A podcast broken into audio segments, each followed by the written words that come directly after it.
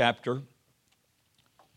And the thought or theme that I would have today, if you're taking notes, there I don't have three points in a, a poem. I have about six things I'd like to highlight that the Lord has brought to my attention this week for this house. I have never shared this particular word before. And the thought or the theme is simply entitled The Rest, the Rest of Your Life. The Rest of Your Life. The Bible is one of the most in interesting and incredible reads. It's better than it's better than Bones, it's better than 24, it's better than Person of Interest, it's better than Blue Blood. I mean, the Bible is a, a major drama. Uh, things happening, thinking, things taking place. It's got blood, it's got gore, it's got gladiators, it's got a princess, it's got a king, it's got prophets. It really is an amazing book. And sometimes it's fun to just sit and just read several pages in the Old Testament because there are so many things that stack on each other. And what is so ironic, the Bible makes no attempt to prove the statements it makes, it simply makes the statement. And if you're not careful, you can get so overwhelmed by one statement that you will miss the next statement. But I think to everything there is an akari, there's an end of the matter. Look at some say, there's a finish. But in order for there to be a finish, there has to be a beginning. He's not just the finisher of our faith, but He is the author of our faith. And I believe this word this morning will encourage several. It certainly encouraged me. And I was simply uh, having fun uh, about, about, two weeks ago. I really wanted to share this Easter. And, and of course, it was Easter, so obviously we went in the Easter theme. And poor Jesus, we've raised him from the tomb 24 different times, 24 years in a row. We can't, we've, we've, we've had him come from the ceiling, we've had him come from the cave, we've had him sitting on a throne, we've had, and I, know he must get tired of all those, but uh, it was a great day. Easter was a great drama, several great testimonies, great song, great thought, great theme. And the good news is he is risen He's risen indeed. And that is the gospel that the they found the body of Mary, they found the body of David, they found the body of Lazarus, but they can't find the body of Jesus because if they could find it, they would have, and they would have told the world. But you can't find him in a grave because he's seated at the right hand of the Father, interceding for us, making intercession right now for us and not allowing the accuser of the brethren to make random comments against us before God. He is representing us, and we thank God for that mediator, for that intercessor, for that, for that mediation. But just randomly reading uh, two weeks ago, I came across a, a statement. It was just a, to me, it was just a cool statement, and I want to share it with you. It's found in 1 Samuel 7 and verse 15. And Samuel judged Israel all the days of his life. And Samuel judged Israel all the days of his life. I have several people very close to me that were in full time ministry that are now retired, and they actually do more for the kingdom of God now than they did when they were younger. Rhonda's dad is a perfect example that, that the years of leadership at one time Rhonda's dad was over the entire youth ministry of the Church of God worldwide, not just, not just in Tennessee, but worldwide. He's been the state overseer, youth director of several states, and, and, and literally lived his whole life for, for, the, for the kingdom. Uh, when he came to Cleveland and went into a semi retirement, he went to work for North Cleveland. He visits all the newcomers, he visits the shut ins, uh, the convalescent ministry, very much involved. Well, when North Cleveland, I'm just going to tell it like it is. Is that okay? When North Cleveland spent a chunk of change to build their new sanctuary, they had to cut some staff to, to, to, to raise some money, and Rhonda's dad got cut. You know what he did? Nothing different. He kept going to the hospitals. He kept going to the newcomers, the visit, and he's still today doing what he was used to be paid for, but he's doing now. I don't believe that real men and women of God retire. I don't, I don't believe that. I don't, you know, we may get voted out or we may get put on a shelf, we may be, but I really don't think that when your heart is focused on the things of God, I don't think that you're ever going to shut down and just take, and take a, take a sabbatical, take a Selah until you, until you die. My dad, many of you know, has an earned doctorate. You would never know it. He does not call himself Dr. Davis, but he has an earned theological doctorate. and Dad spends three to four hours a day studying the book of Revelation. He and my brother, my brother is, my brother should have been an engineer intellectually. He's very smart, he's very intelligent. Uh, my brother, my dad will get into conversations, and after about three minutes, I'm done. I'm done. I, I, mean, they will layer upon layer of Babylon, and they will layer all these kingdoms and the second coming of Christ and the Antichrist and the mark of the beast, and they will go through Ezekiel 33, Gog and Magog. And like after about four minutes, I'm headed to the refrigerator to get some iced tea to go outside to fish on the deck because they have lost me. But I think that's what happens when you love the Word and you love the things of God. And if, if you're around Dad, he's also very practical. He doesn't always get real deep unless you want to get deep, and he'll he'll he'll um, he'll he'll he'll spar with you a little bit. But I, I really don't think that when you're called of God and you're focused on the things of God, I don't think you ever shut that down. I don't think that ever. I think there's always something on the inside of you that wants to give back. Once you've been blessed, once you've received, you want to give back. We were watching the uh, some some heavy hitters came together in Atlanta seeker friendly churches that probably run three to 4,000 uh, at, at, the minimum. Jensen preached one of the, the, the thoughts there. But I heard, I heard a guy last night, and what was so ironic, when I went to Las Vegas, all the cousins went to Las Vegas, and I was the designated driver. I drove the Hummer, I drove the Bass Boat, I drove the Mercedes because all of my cousins were pretty much all smashed and ripped, and I was the designated driver. And I enjoyed it. I got to witness, I got to share I got to be a blessing. And I took three or four of my cousins to a church in Vegas, and I came back and, and to share with you a little bit about the church.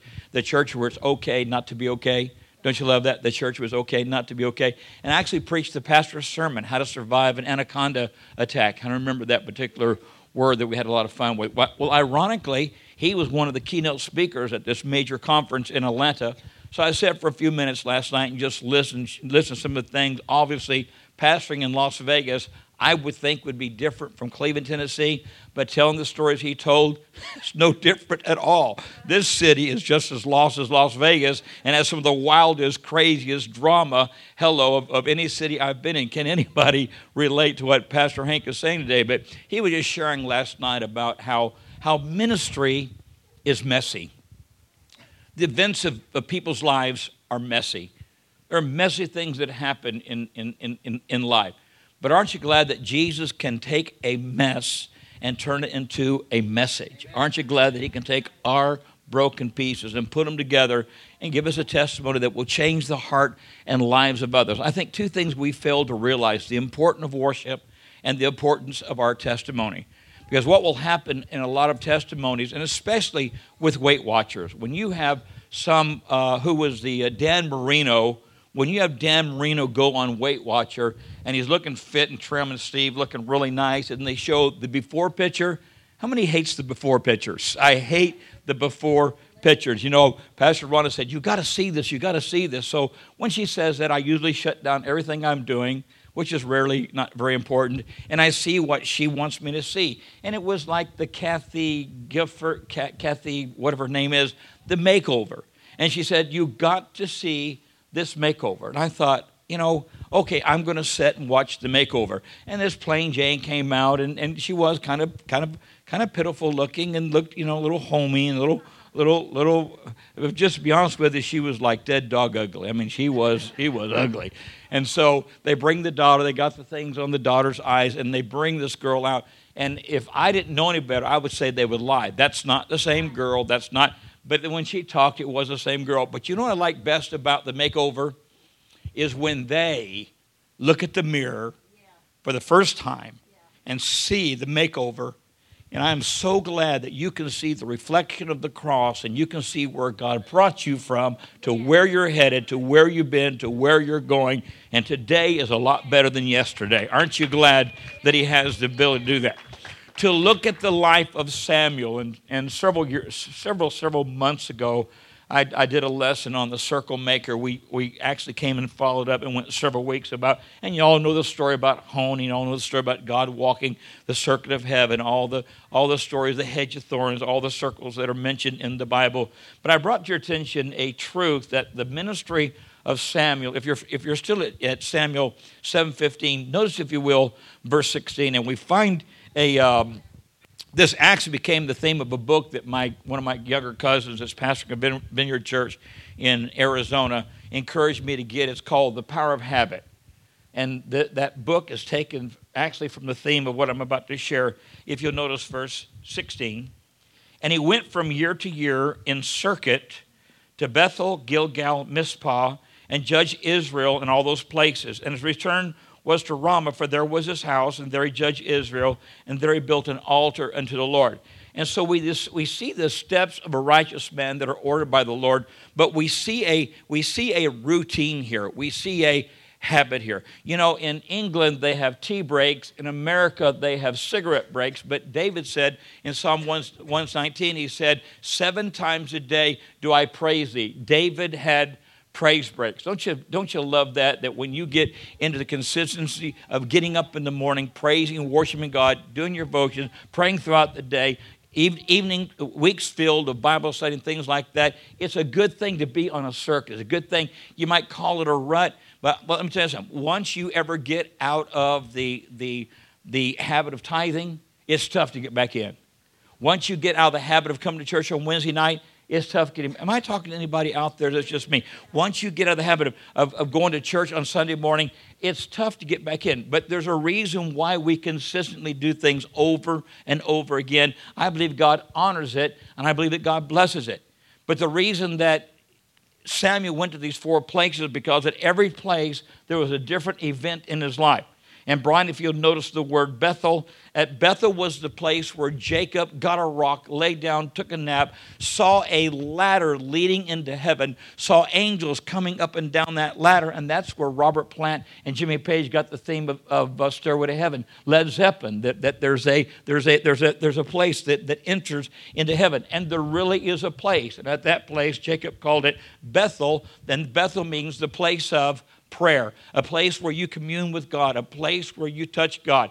And Samuel found it important in his life that he had moments where he would pray and he would call upon the Lord, and the Lord would speak back to him. And I, I cannot reiterate to us today how important prayer is as a young Christian, an old Christian, or a Christian who's been serving the Lord a long, long time, the importance of praying. When they asked Billy Graham if you were to do anything different, you know the first thing he said?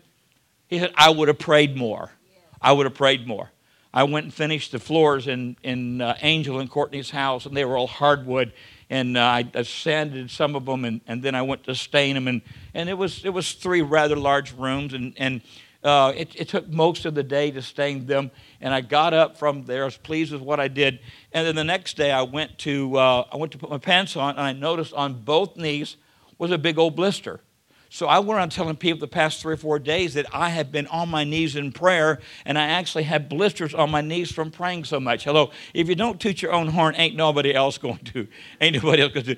But it's it's important not not to get blisters from prayer, but it's important that every morning I have a special place. Every morning I throw up my window, and like now at this particular time of life, now almost every day, like today, something new bloomed. There was an iris. It was purple and white and it was magnificent. It was, it was, it was phenomenal. And so this morning I did my, my meditation, I did my devotion looking at a new flower that blooms. It's important that early in the morning, David said, Well, I seek thee, and you'll deliver me and hear, hear me and put me on a rock. So obviously, prayer was important in the life of Samuel. The second place he went to was a place called Gilgal.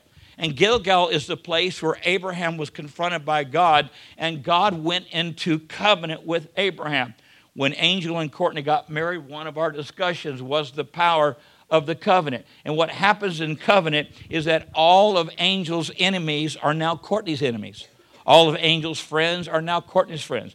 All of Angel's stuff is now Courtney's stuff. All of Courtney's stuff is still Courtney's stuff because that's the way that girl that's the way that girls roll. But all of his money is now her money. Watch this. All of his strengths are now her strength, and all of his weaknesses are now her weaknesses. That's what the covenant is all about. And in order to enter into covenant, there has to be blood shed. And at the cross of Calvary, when Jesus shed his blood, like Master Charge, he paid for all the miracles of the Old Testament. And like Visa, he paid for all the miracles that you and I get to encounter every single day. Does that bless anybody in this house today? The third place that Samuel went to once a year was a place called Mizpah.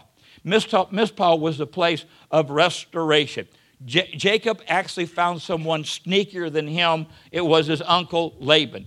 Laban was a crook. Laban was a punk. He changed Jacob's wages seven times. He cheated, he cheated Jacob several times. And, and, and when they left, Jacob's wife, Laban's daughter, tricked her dad and took the heirlooms, and you all know the story. But anyway, to make a long story short, when they got ready to leave, Laban said, I am not going to let you leave in this mindset. I'm not going to let you leave with hurt or with pain, but I want to seek restoration. When Ron and I were dating, uh, we had a necklace. It was, an, it was actually a necklace cut in half. How many ever had a Mizpah? Yeah. You ever had a, and I think it says, the Lord be with you while we're apart one from another. We put the two pieces together, and we thought that was so cool. I don't know who thought that up, but I'm sure they made a million dollars. But the place of Mizpah means the place of restoration. That's where old things are passed away, all things are become new. That's where that, that, that caterpillar bursts out of that cocoon and becomes a beautiful butterfly. That's where that, that oyster is open and that pearl is revealed. He said, I will restore years that you've lost. I think one of the joys about being a, a, grandparent is if you weren't a very good parent or there are events of your life that did not allow you to spend quality time with your kids. And there, there are people that know what I'm talking about, and there's certainly in this city, there's people that can relate to the fact that they really weren't good parents for their children and they went through all kinds of hurt, all kinds of pain. As a grandparent, what the joy is now, you get to do it all over again, only this time you love them, you bless them, and then when you're done with them, you take them home. I mean, what? How, how could it get any better than that? But he said, I will restore years that the enemy has stolen. I'll, I'll, I'll restore the broken places. And so when you fellowship with God, know that God is not just a God of answered prayer, but God is a God of restoration. He loves doing stuff like that. And then the last place that um, Samuel went to was Ramah, which was his home. And there was a place that he built an altar. And there, there, there I like to think was a place of worship. As I shared with you Wednesday night, this pulpit was made to hold my notes. This microphone was made to project my voice. I was made to create to pray. I was created to praise the Lord. That's my primary function. There's other things I do. It's like a, it's like a, it's like any any tool you buy from Skill or from Penney's. If you break it, they take it back. They still do that, Steve. If you and I know people that's taken a drill bit and used it as a hammer. Hello, is Steve Jason's pointing at Steve. There's all kinds of things I've used as a hammer. I mean, it's scary sometimes how we will abuse tools and, and how we will misplace tools. But I like to think that, that there is a season in our life that as we begin to worship God and as we begin to praise God, God connects with us. And God does not necessarily come to where we're at, but God takes us to where He is at. Is that exciting for anybody in this place this morning that God will take us to where He's at? So when I look at those, when I look at those four places in, in Samuel's life, it gives me a pattern. It gives me a it gives me a guideline. It gives me an itinerary. It gives me it lets me know there's four areas of my life that God wants to co- consistently visit. That's what the circle's all about. And that's why once a year he went to all four places. That there needs to be a season of prayer. You know, the Bible says the latter rain shall be greater than the former rain. The Bible says that your unanswered prayers will be answered. Does that excite anybody today that has some prayers that really need to be answered? He's also God of, of covenant, that everything, and, and you've heard me say it for years and years, all I have belongs to God. That sounds so sacrificial, but all God has belongs to me the cattle of a thousand hills, the thousand hills, the gold buried beneath, all, the, all, all that God's assets are now my assets. And what a powerful truth. And then I think about restoration. I'm getting ready to celebrate 30 years, month of May, right? May 15th. I remembered. May 15th. That is our second anniversary that we will celebrate 30 years of a restored marriage. I've been clean 35 years. It's still precious to me. It's still, it's still awesome to me that God came in my cocaine addiction and all the stuff that I was messed with, and God miraculously delivered me with no, with no, no side effects. No, I didn't have to take Suboxone, I didn't take methadone. One day I was a drug addict, the next day I was a child of God, and the next day after I was seeking God, and a few days later God called me to ministry. A few months later I took off, and I haven't stopped since. He is the God of restoration. Go ahead, give the Lord a hand clap of praise. And today, you know, I was, I was watching today, most of you know that I flipped a four wheeler 15 years ago, and I don't have an L4 and L5. It's crushed like a, like a, like a Coke can. The, the, the nerve is right on the spinal cord, and, and, and uh, they actually said I would never walk again well, you know, we appreciate doctors, but they don't always get it what the way that God has it. If you can relate, but it, but it does. My back bothers me if I stand very long at all. I, if, if I, I just sometimes my back just refuses to be a back and I lay down and just let it rest and let it recover. And so I noticed today in the worship I had to sit down and let my back rest a little bit because I rode a lawnmower about eight hours yesterday. And I was sitting there thinking, I said, you know what? I can worship God just as well sitting down as I can standing up. I can worship God just laying down as jumping up. There's no certain way you've got to do it. There's no certain method that you've got to fit in. The importance is, is that you make some kind of conscious effort to worship and to praise God because He is the God that dwells in the praises of His people. And I believe He is here this morning with us. As we look, if you'll go back with me to Judges, the first chapter. I'm sorry, Samuel, the first chapter. I was visiting with Pastor Rhonda last night, and I mentioned where I was going this morning. And I mentioned Hannah, and she said, There's 60 minutes right there, just in the life of Hannah. But there's a guy, but Elkan- Elkanah, that has two wives, which is scary. he has a wife by the name of Peniel that has some children made him a father.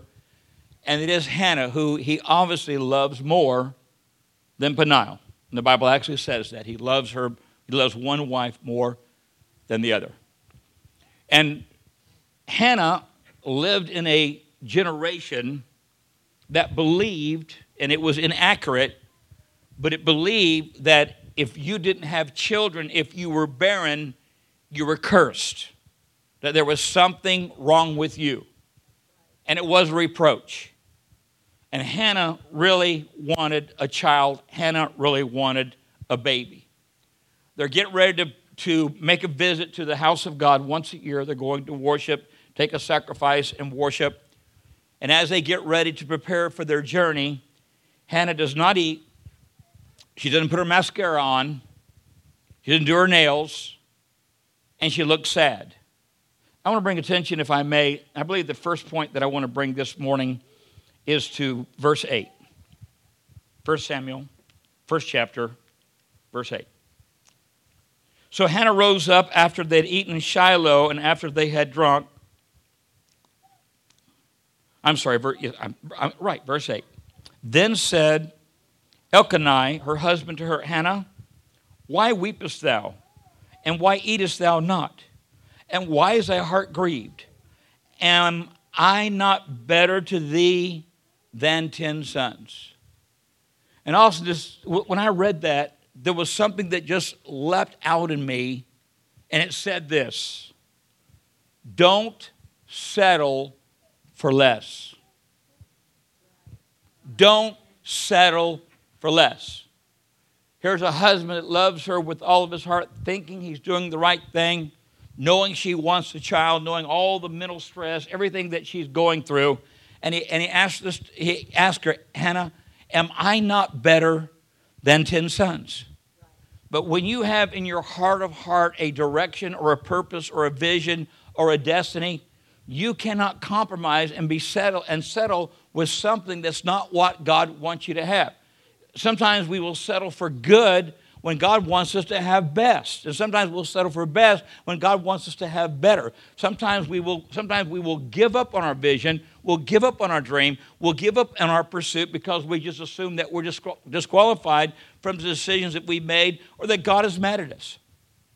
As many of you know, I'm communicating on Facebook with two full-blown atheists. One has a double doctorate, and uh, it's scary how intelligent they are and it's, and it's scary how it's scary how knowledgeable they are. And it's scary how they explain away some of the miracles of the bible. And, and i'm not i've not traded cheap shots with them on facebook. I've not gone into any theology but i'm simply letting them know that i'm praying for them. They lost a child very young in life. Their son's been incarcerated for all the wrong reasons. Uh, he has he's got, got sugar diabetes and had some amputations. And after 16 years of bad things he just determined there wasn't a god and all I know is, all I know to do is just to pray for him and let him know that there is a God. Does that help anybody in this in this place? Just let them know that I can't. I'm not smarter than him. I can't trade. I can't trade in intellectual thought. Steve, you might be able to, but I'm, I'm just not. I'm just not. I'm not. I'm not geared that way. There's just some. I am reading a book right now uh, that has to do with questions that atheists ask, and I'm reading. I'm researching because I really want to be a blessing to him, and I want to really be uh, able to touch him and to, and to help him turn towards the God that he does not believe in, the heaven that he does not believe in, the, the, the, the, the worship that he's never experienced. And what was so ironic, we connected because we both graduated from the same Christian high school in Southern California. Him four years later than, than me, I went onto, onto our website, got plugged into the, my, my, my homecoming, all of that, and connected with him. And I believe that God has put me there to be a light in a dark place, to be used in a special way. But I guess, but, but I guess the point that I want to make in all of that never settle for someone else's thought, someone else's theory, when God has given you a thought or theory on your own that He wants you to explore. Can someone say amen with me in the house? So, so here's, here's what happens. He tries to bribe her, he tries to deter her, but she has got a made up mind. Look at somebody and say, a made up mind. If you'll notice verse 15, and I'll, I'll set this up for you. Hannah goes to the house of God. The Bible says she's bitter, she's hurt, she's wounded can't have kids, loves her husband, wants to have kids. The, the other wife is constantly harassing her, browbeating her, putting her down, making fun of her. I've got kids, you don't. Anybody ever, can you ever relate to that? Somebody else is trying to make you feel bad because they got something that you don't have. Whatever. So she goes to the altar. She prays and prays and prays. It's not the first time she's come. She prays and prays. And finally, Christine, it says that that she is, she is her mouth is moving, but, but she's not, she, there's no words coming out. She's praying in her heart, praying in her mind. Her mouth is moving, but there's no sound. Here's the priest Eli sitting, watching her, and he confronts her. He thinks she's drunk. He confronts her and tells her, You need to put your wine away. You need to stop drinking. And notice, if you will, her, her attitude in verse 15. And Hannah answered and said, No, my Lord. I'm a woman of a sorrowful spirit.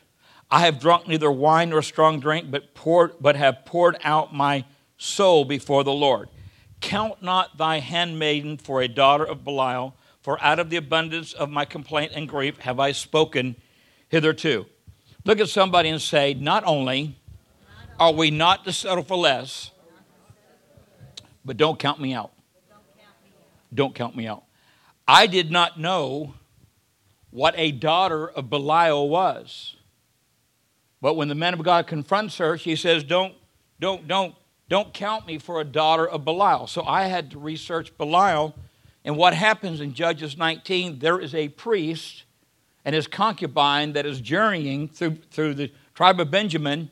They, they get out rather late, they have no place to stay.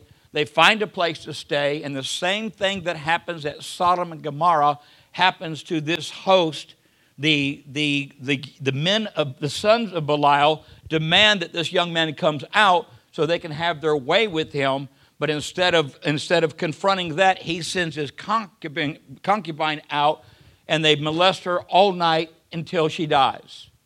He wakes up in the morning, her body is laying on the threshold, and he takes a saw and he cuts her into 12 pieces, and he sends a piece of her to each tribe of Israel demanding vengeance. How many did not know this story was in the Bible?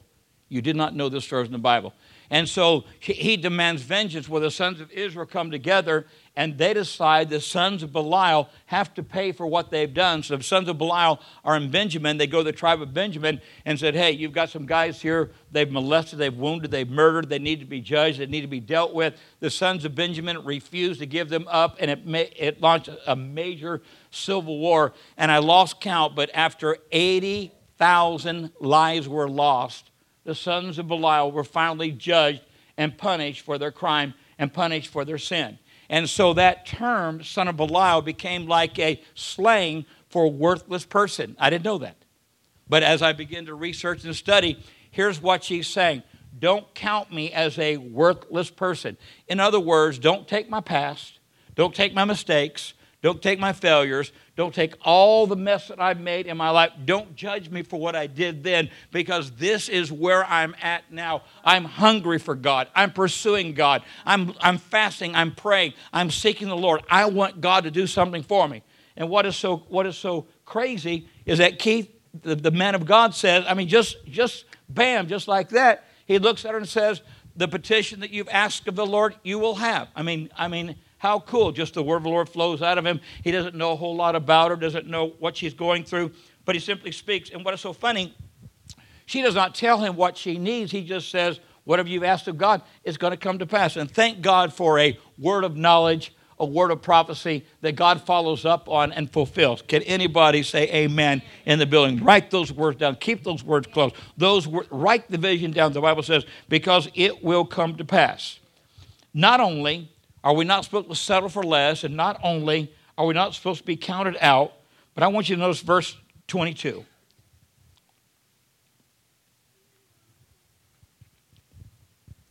In this window of, of eight verses, she goes home, she gets pregnant, she has a boy, and she names him Asked of the Lord, Samuel. That's what the, the name Samuel means, Asked of the Lord. I asked God something, and he gave it to me. It's time to go to the, it's time to go to the temple. She tells him, I'm not going to go. I'm going to wean this baby. So obviously, in that in that nine month window, she got pregnant. She has a baby boy. She says, "I'm going to wean him." And then it's verse, verse 22. But Hannah went not up, for she said unto her husband, "I will not go up until the child be weaned, and then I will bring him, that he may appear before the Lord, and there abide forever." Parents, it's important what you speak over your children when they're small. That was weak. Parents, it's important that you be careful what you speak over their children when they're small. I know when, when Courtney and Christine were both born, born, the church was the apple of our eye. It was our focus, it was our mindset. Our kids literally grew up in this building. Our kids literally grew up and all the singing, all the dancing. There were they're, they're both social butterflies. There were times when I had to threaten Courtney to take her home because she didn't want to go. We had the daycare, we had this, we had that, we had a public school, we had a we had a private school, we had all of that. There were one or two windows in life she wanted to get a job, but I wouldn't let her get a job working on Sundays. I just felt like there's jobs out there that she can get. She doesn't have to give up that day. And you know what? The Lord blessed that. She worked all the way through daycare. She did. I don't think she ever worked a.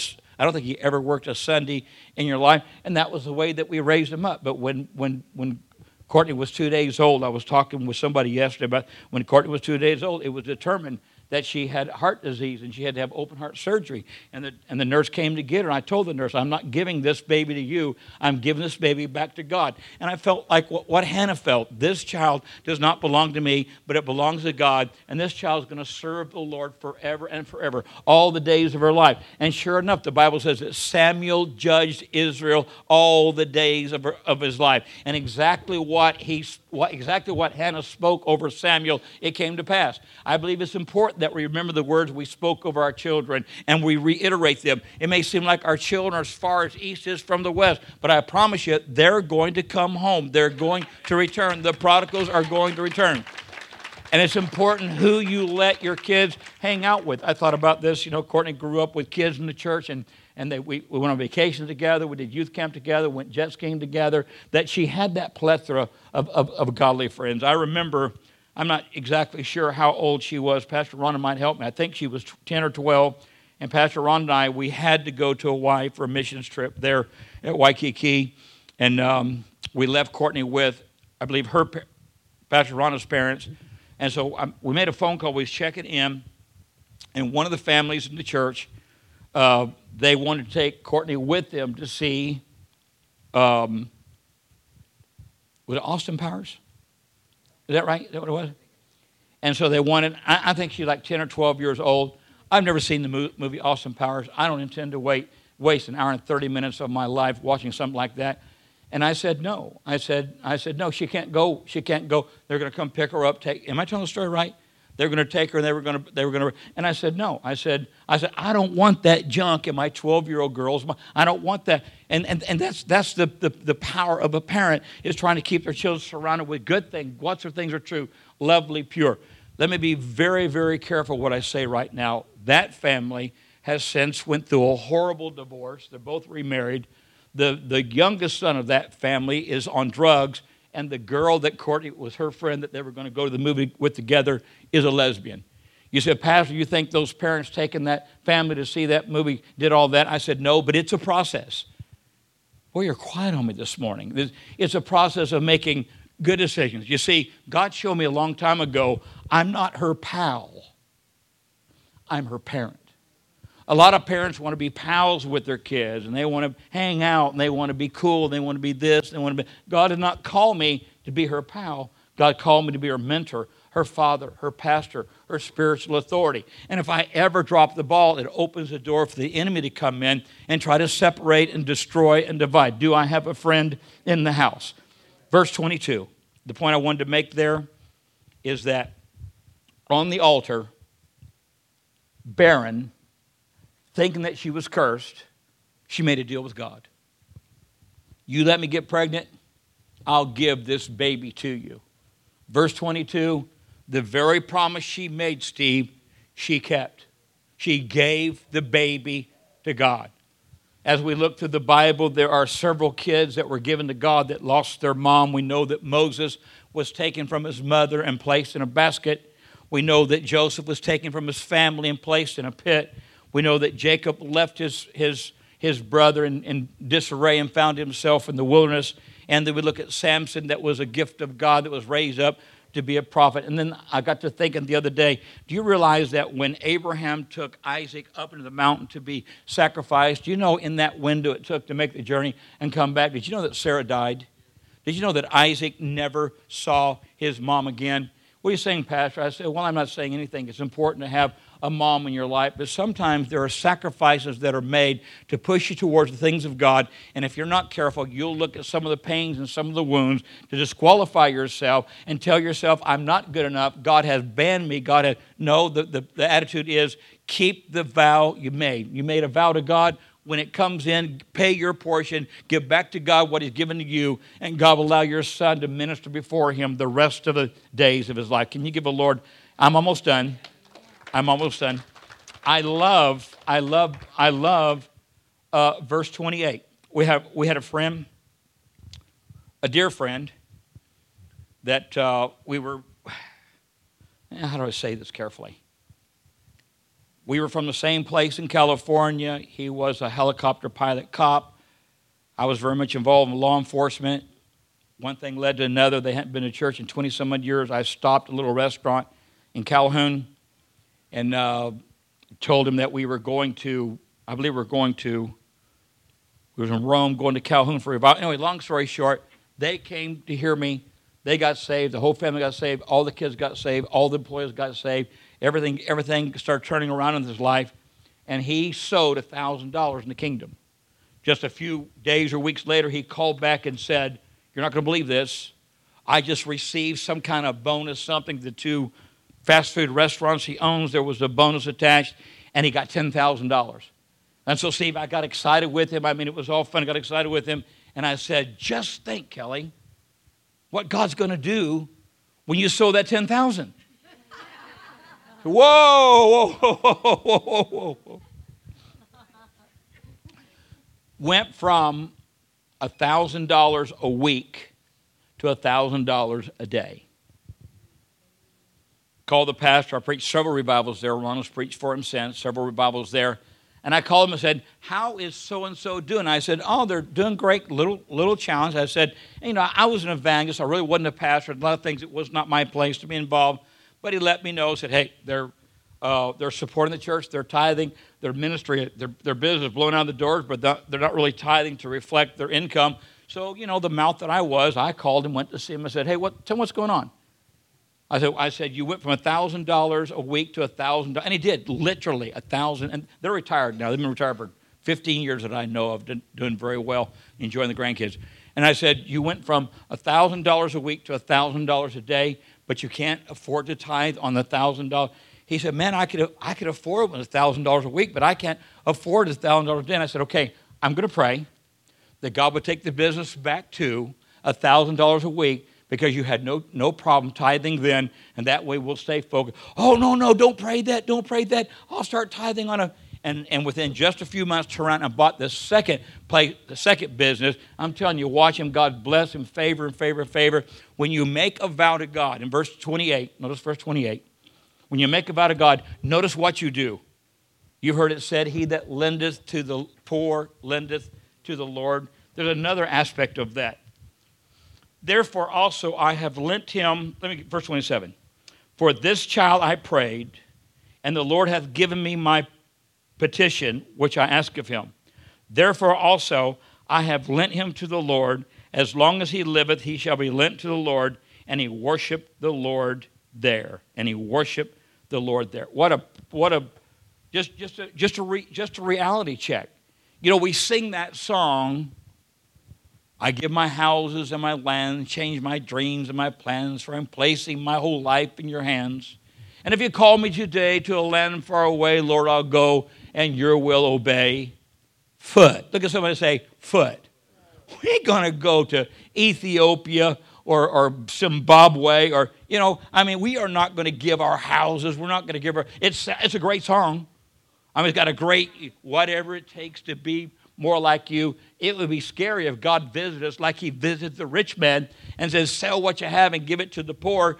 How scary would that be? But here's what happens when you make a commitment to ministry, make a commitment in your tithe and offering, you're lending to the Lord. And when you lend to the Lord, can I tell you what she got back? Can I tell you, Janice, what she, Janice, would you like to know what she got back?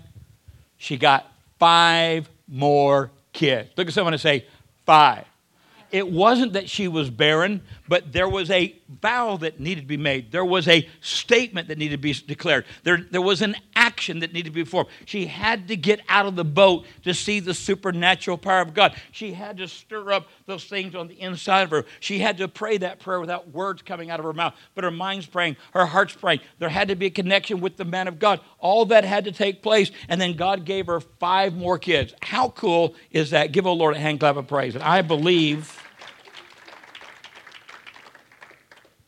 I'm not really done, but I, I believe I'm done. Can I do like, I only had like four more points, but let's do this. Let's, let's just do, let's go to 1 Samuel 3.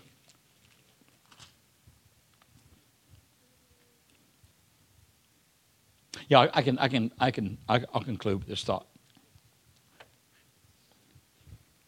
Okay, here's what happens. He moves in with the priest. The priests have two sons that are completely godless. They're just not saved, they're godless. They're messing around fornication, they're messing around stealing the, the, the God's cut of the sacrifice. And so every year, Samuel's mom would come and bring him a coat. Every year he, he would grow, she'd bring a coat to fit him. And the word said that he wore the linen of the ephod, which is what Christ was buried in, was the ephod. And so here's this, here's this child, he's growing. Okay, one night the kid goes to sleep, and, and God calls his name, Samuel. Thinking it's Eli, he goes in, checks on Eli. Let me make sure I'm going in the direction I want to go.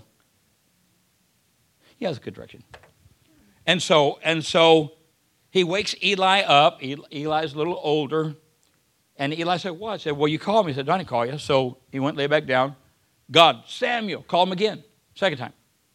And so he goes and, What? And Eli said, I didn't call you. And then all of a sudden, Eli realizes this must be God. Listen, next time you hear your voice, just say, Speak, Lord. Your servant listens. Lay back down. God called him. Samuel says, Speak, Lord, your servant listens. And then, this is, this is real tough for me, Tish, because God tells Samuel a real tough word about his spiritual father's sons. Tough. Tough word. His sons are out of order. And so God tells Samuel to tell Eli if you don't get your house in order, your name is going to be cut off, and your seed will not enjoy the sacrifice and blessings of the Lord. Samuel goes to bed, gets up in the morning, opens up the doors of the Lord, kind of hides from Eli. Eli calls him and says, Tell me, he says, Tell me exactly, don't leave anything out. Tell me everything that, that the Lord told you. And so Samuel reluctantly told him, said, If you don't get your house in order, you're going to be cut off and you won't have any inheritance in the, in the house of God. And so Eli says, Well, this must be a good word because it came from the Lord. Received the word, but did absolutely nothing to turn the lives of his kids around. Hezekiah was the same way. This must be a good word from the Lord. But if you if you read the story, and I'll I'll rush the story if if we can, they go to war. The two sons of Eli take the Ark of the Covenant to battle. The Ark of the Covenant gets captured. The sons of Eli get murdered in battle. And Eli, how many has heard the song Humpty Dumpty? This is where that song came from. Eli was sitting on the wall outside the temple. He heard a great turmoil and he asked and said, What's going on? What's, what's, what's going on? And, they, and when they told him, The ark has been, has been captured and your sons have been murdered, the Bible said he was obese and he fell. What, what was so funny, I don't know if you should put that there. No, let's don't put that in there. What was so, he, he was so obese that when he fell off the wall, he broke his neck. Sit, look at someone and say, he died. Humpty Dumpty sat on a wall. Watch this, I'll conclude this. Humpty Dumpty had a great fall. All the king's horses and all the king's men couldn't put Humpty to de- together again the king's horse, the king's men. But guess who could have? The king.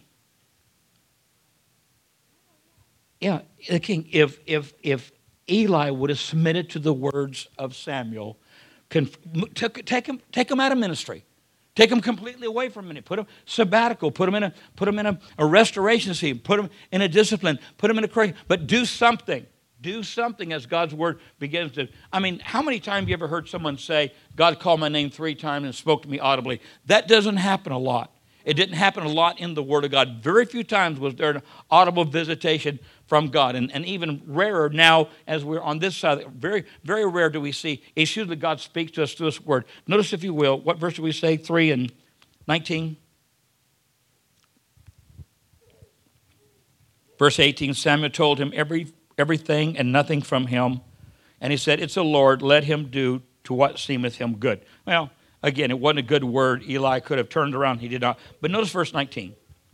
And Samuel grew, and the Lord was with him, and did let none of his words fall to the ground. A man of integrity, a man that did what he said he was going to do. The Bible says a little later, another point, that there was no clear vision in those days, and the word of the Lord was precious. The word of the Lord was precious. Let me just conclude today. If you feel like there's no open vision, there's no clear direction, what you're looking for, I believe you will find in the Word of God. And the, and the, the, the, the, the, the honor that I want to honor Samuel with today it said that not one of his words fell to the ground. Every word was powerful. He followed up everything he spoke, and God honored what he had to say. Father, we thank you for this season together. We thank you for these points. We thank you for Hannah.